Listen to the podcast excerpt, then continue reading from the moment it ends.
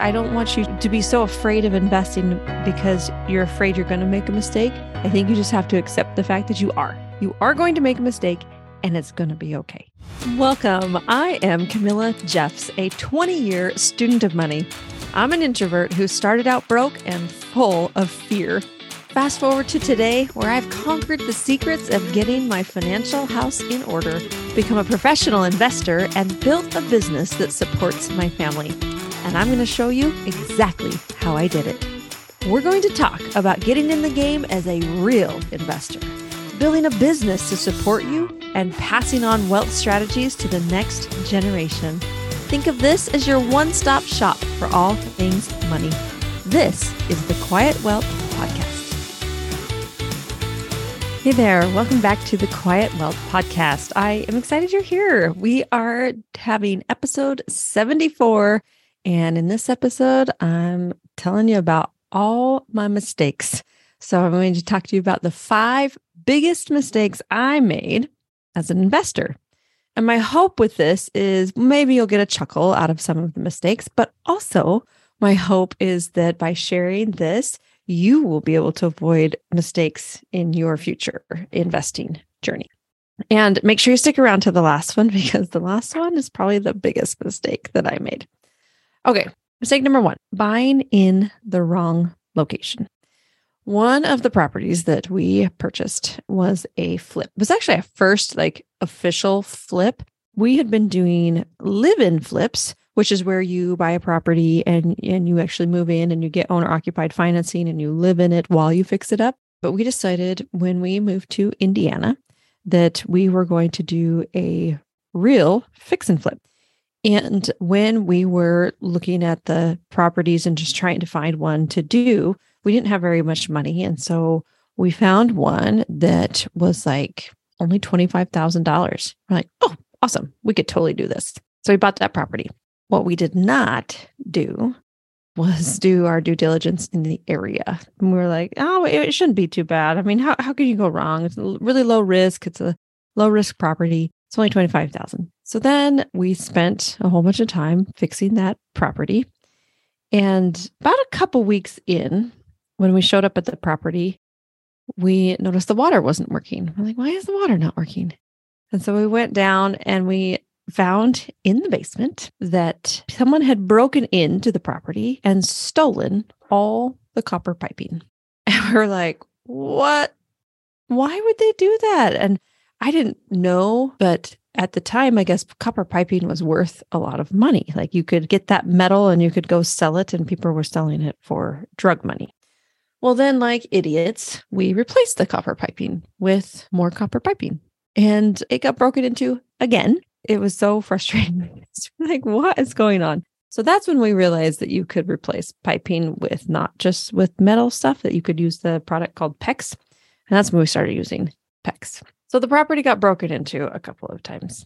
Well, we were working on it, we were fixing it up. And once we got it all fixed up to the point where we're ready to sell, we got it on the market to sell. And it sat and it sat and it sat. No offers, nothing we kept lowering the price and lowering the price. And finally, we got to like the bottom of our price point to where we were, you know, willing to go down because we still wanted to make a little bit of a profit, like $5,000 or something. Still nothing. And it had been sitting for over six months. And so we decided, well, we're going to have to just rent it. So then we rented the property out. Well, the first tenants trashed the place and skipped out on rent. And so we had to go through an eviction process and get them out. The next set of tenants were always late on their rent and just struggled and struggled and struggled. And so finally, we had our property manager get them out as well. The third tenant, two months in, started the kitchen on fire. Yep, burned up the kitchen. We were just like, really? This is just, this is just terrible. We have bought the money pit. If any of you have seen that old, old show with Tom Hanks, called the Money Pit. That was our experience. And that property was just a headache for us. So, in the end, what I realized is that the reason why it didn't sell is because it was in a location nobody wanted to buy, right? It was in a location with high crime It was in a location where the properties around it were not worth very much, were just really bad properties, no appeal there. And it was in an area where people couldn't afford very much and were not very good tenants. And so it was just absolutely the wrong location. Now, contrast that with another property we bought in Indiana that we bought in a nice neighborhood. It was newer.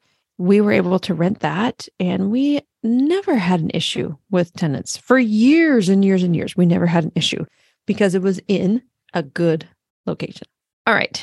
Mistake number two not paying attention to taxes. So, the tax game is one that you start learning about a lot. So, once you start having a W 2 that's making significant income, your the tax bill starts to hurt because it gets higher and higher and higher. And real estate is a really great way to save on your taxes because you can claim losses and you can do all sorts of things. And it's the tax game, right? That you can play. Well, one of the properties that we had owned for over 10 years, we had purchased that property in 2005. In 2005, right? That was a couple of years before the 08 09 crisis. So we purchased the property in 2005 and we lived in it for a couple of years and then we moved out. So around 2007 ish, we moved out and we decided to keep the property because properties you know wasn't really appreciating. And it was a good location and a good neighborhood. And and when we talked to a property manager we could rent it for a pretty good price and make several hundred dollars a month on it. So we're like okay we'll just rent it out. So bought it in 05 went through the 0809 housing crash. So the property depreciated and it wasn't worth as much as when we bought it in 05 so of course we just held on to it so we kept holding on to it and holding on to it, holding on to it. 10 years after we had purchased it, we decided that it was time to sell. We couldn't really get a ton of money for it. I mean, properties still hadn't recovered a whole lot. They were on their way to recovering, but in Indiana, in this area, it wasn't really like a hot appreciating neighborhood, right? And so we just said, you know, let's let's sell it. And so when we sold it, we were excited because we got $40,000 from the sale. We're like, awesome, great. You know, not only did we make all this money in cash flow for 10 years, we got an additional $40,000. The following year, our tax bill was almost exactly $40,000. And do you know why? Because the property that we had owned you to save on your taxes what you do is you depreciate it meaning the properties are not going to last forever right? So the irs allows you to write off portions of that property and say okay as it depreciates. But when you sell it and if you sell it for a profit especially so higher than what you bought it for you have to do depreciation recapture. All of our profit that we thought we made from this was wiped out from taxes so not only depreciation recapture, but also capital gains tax. And it just wiped out the whole profit. And I was so mad. I was like, no way. How did this happen? We could have avoided it with a 1031 exchange, for example, which is a, a special tax law that says when you sell up an investment property, you can roll the proceeds into another investment property without paying taxes. Basically, you're deferring the taxes to another time if you buy another property didn't know that. Didn't know about 1031s, didn't know about that. So, not paying attention to taxes. So, my advice for you to avoid this mistake is make sure you learn the tax rules and learn all of the tax code around real estate. And then also surround yourself with good CPAs who can help you, right? Who are very familiar with real estate investing and who can help you not make the same mistake that I did. Mistake number three is buying cheap properties. So remember I told you in the in the beginning we bought in the wrong location, but the other mistake there was buying a super cheap property because the thinking was, oh, well, we can afford it and it's lower risk. But was it lower risk? No, it was actually higher risk. We had more problems with that. We lost more money on that than we did buying a more expensive property, right? A property that was worth more. Also, if you think about appreciation, so real estate always goes up in value, but it goes up relative to its location. And then also it goes up by like a percentage. So typically there's a percentage. So, for example, if you bought a property that was $100,000, worth $100,000, and it appreciates 5% that next year, now your property has made you $5,000. If you bought a property that was worth a million dollars and it appreciated 5%, you would have made $50,000. If you just simply buy cheap properties, it's going to be a longer road than if you can get into some of the bigger properties. One of the hosts of the Bigger Pockets podcast is really great real estate investor, David Greene.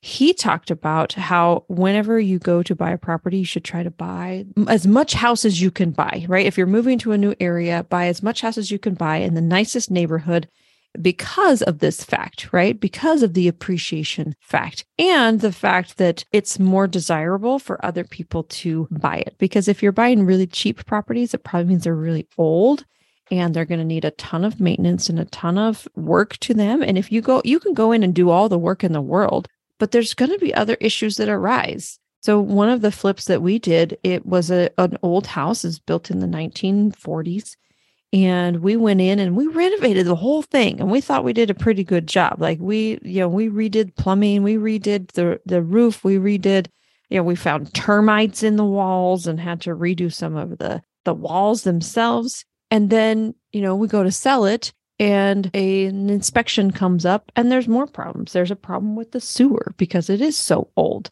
right there's a problem with the the foundation there's there's problems I, there's all sorts of problems that that come up when you buy cheap properties. So don't just invest in a property just because it's cheap. Another thing, I was talking to a friend of mine who's an amazing investor, and she was telling me about her portfolio. So she's been buying a whole bunch of properties. She has a really large portfolio, about 20 doors in her portfolio. But she was lamenting to me that her net worth is not to a million dollars yet. Like, how can someone with 20 properties not have a million dollar net worth? Well, the issue is every property she's buying is like a twenty or thirty thousand dollar property. So it's a lot more challenging when if you invest in the really cheap properties than it is if you invest in kind of nicer, newer properties. I know you're going to say, well, takes more money to buy those. Yeah, it for sure does. But what I'm trying to help you understand is that it's the whole idea of you can buy the cheap properties, but that are going to take a ton of time and effort and work, or you can buy the nicer, newer properties that are going to be a little more passive and not as much work for you. Mistake number four was waiting to partner. In my investing journey, so my husband and I, we purchased properties for about 15 years and it was all DIY. We only knew how to use our own money, our own skills, our own time, our own muscles to purchase and acquire properties. Once I pivoted into group investing where you partner, right? You put together a group of people and then a group of people goes out and buys properties. That's when our investing really started to take off. And so now partner in over 1500 doors rather than before when we were just the sole owners of 15 doors. So waiting to partner was a mistake. I wish I knew about group investing earlier I do think DIY is valuable and is something that you can do in the beginning. If you want to be an active investor, I think you should DIY a little bit in the beginning so that you can get that knowledge and skills and and understand you know what it takes for contractors to do work at your property, what it takes to get a loan on it, all of that things. So if if you want to be active, if you don't want to be active, that's fine. You don't have to DIY anything. You can just jump right into group investing and do it that way. But I think waiting to partner hindered us. So we could have been much further ahead had we partnered earlier on in our journey. Okay, so now let's talk about the fifth mistake I made, which was a biggie, and it was quitting. So as we were going through our investor journey, you know, I was trying to learn a lot about finances and money and just really diving into it. So I was looking for all sorts of mentors and, and advisors and I learned about Dave Ramsey and I fell in love with a lot of his concepts and I was excited about to learn from him and you know course he has really great his baby steps are great to try and get out of debt and get people in the positive But, you know, my husband and I didn't have consumer debt. It's not something that we ever really got into. It was something we just avoided naturally without even, him even telling us we had to. And so it wasn't something we had, but I loved listening to him. I, I was inspired by him and I, and I liked what he was telling other people. Well, one day he started talking about rental properties, and my ears perked up because we had several rental properties. His advice was that you should not have any debt at all, including rental property debt. And of course, I'd been listening to him for a while and I was like, oh, he's a really smart guy. And I started feeling bad about our properties that we had. And I was like, well, maybe this is wrong. Maybe we are doing this wrong. Like maybe we need to sell and get out of debt. And I was inspired by all the people who were like calling in and doing their we're debt free screams. And I was like, I want to do that. I want to say we're debt free. And so, you know, my husband and I were talked to each other. We're like, yeah, maybe we maybe we should do that. And so we sold. We sold our properties. That mistake cost me over a million dollars. If I had held on to those properties, I would have had over a million dollars today. We kind of quit because we didn't have much money. Remember, if you've heard my story before, we didn't have much money. and We were trying to acquire properties with all of our own money. And we, we were young. We had five children and, and a single income, and we were just trying to navigate life and figure things out. And so we quit for a while and sold those properties. And that's a mistake. That was definitely a mistake. So if you're in the thick of things and you have properties, you know, don't sell just to sell, right? If you want to sell, sell and move that money into another investment. And that was one of the things that we didn't do with a lot of those properties that we had owned. Big mistakes that I made, right? Buying the wrong location, not paying attention to taxes, buying cheap properties, waiting to partner, and quitting. I hope you learned something from this episode today about mistakes. And I hope you're inspired to keep going. It's okay to make mistakes, it's actually expected to make mistakes in investing. Nobody's ever going to get it right 100% of the time. And it's okay. I don't want you to be so afraid of investing because you're afraid you're going to make a mistake. I think you just have to accept the fact that you are. You are going to make a mistake and it's going to be okay. And you just have to keep going and keep trying and keep investing and learning. And you're going to learn from those mistakes. So that's what I have for you today. Take care. Please share this episode. We need to share the education to share the wealth. Thanks so much. Bye for now. Thanks so much for joining me on the Quiet Wealth podcast. If you want more, head on over to camillajeffs.com forward slash podcast to get the show notes and dive into other episodes. While you're there, be sure to grab the free guide to building wealth. And if you know a friend who is struggling with money, please send this episode to them. Let's share the wealth in as many ways as we can. Until next time, much success.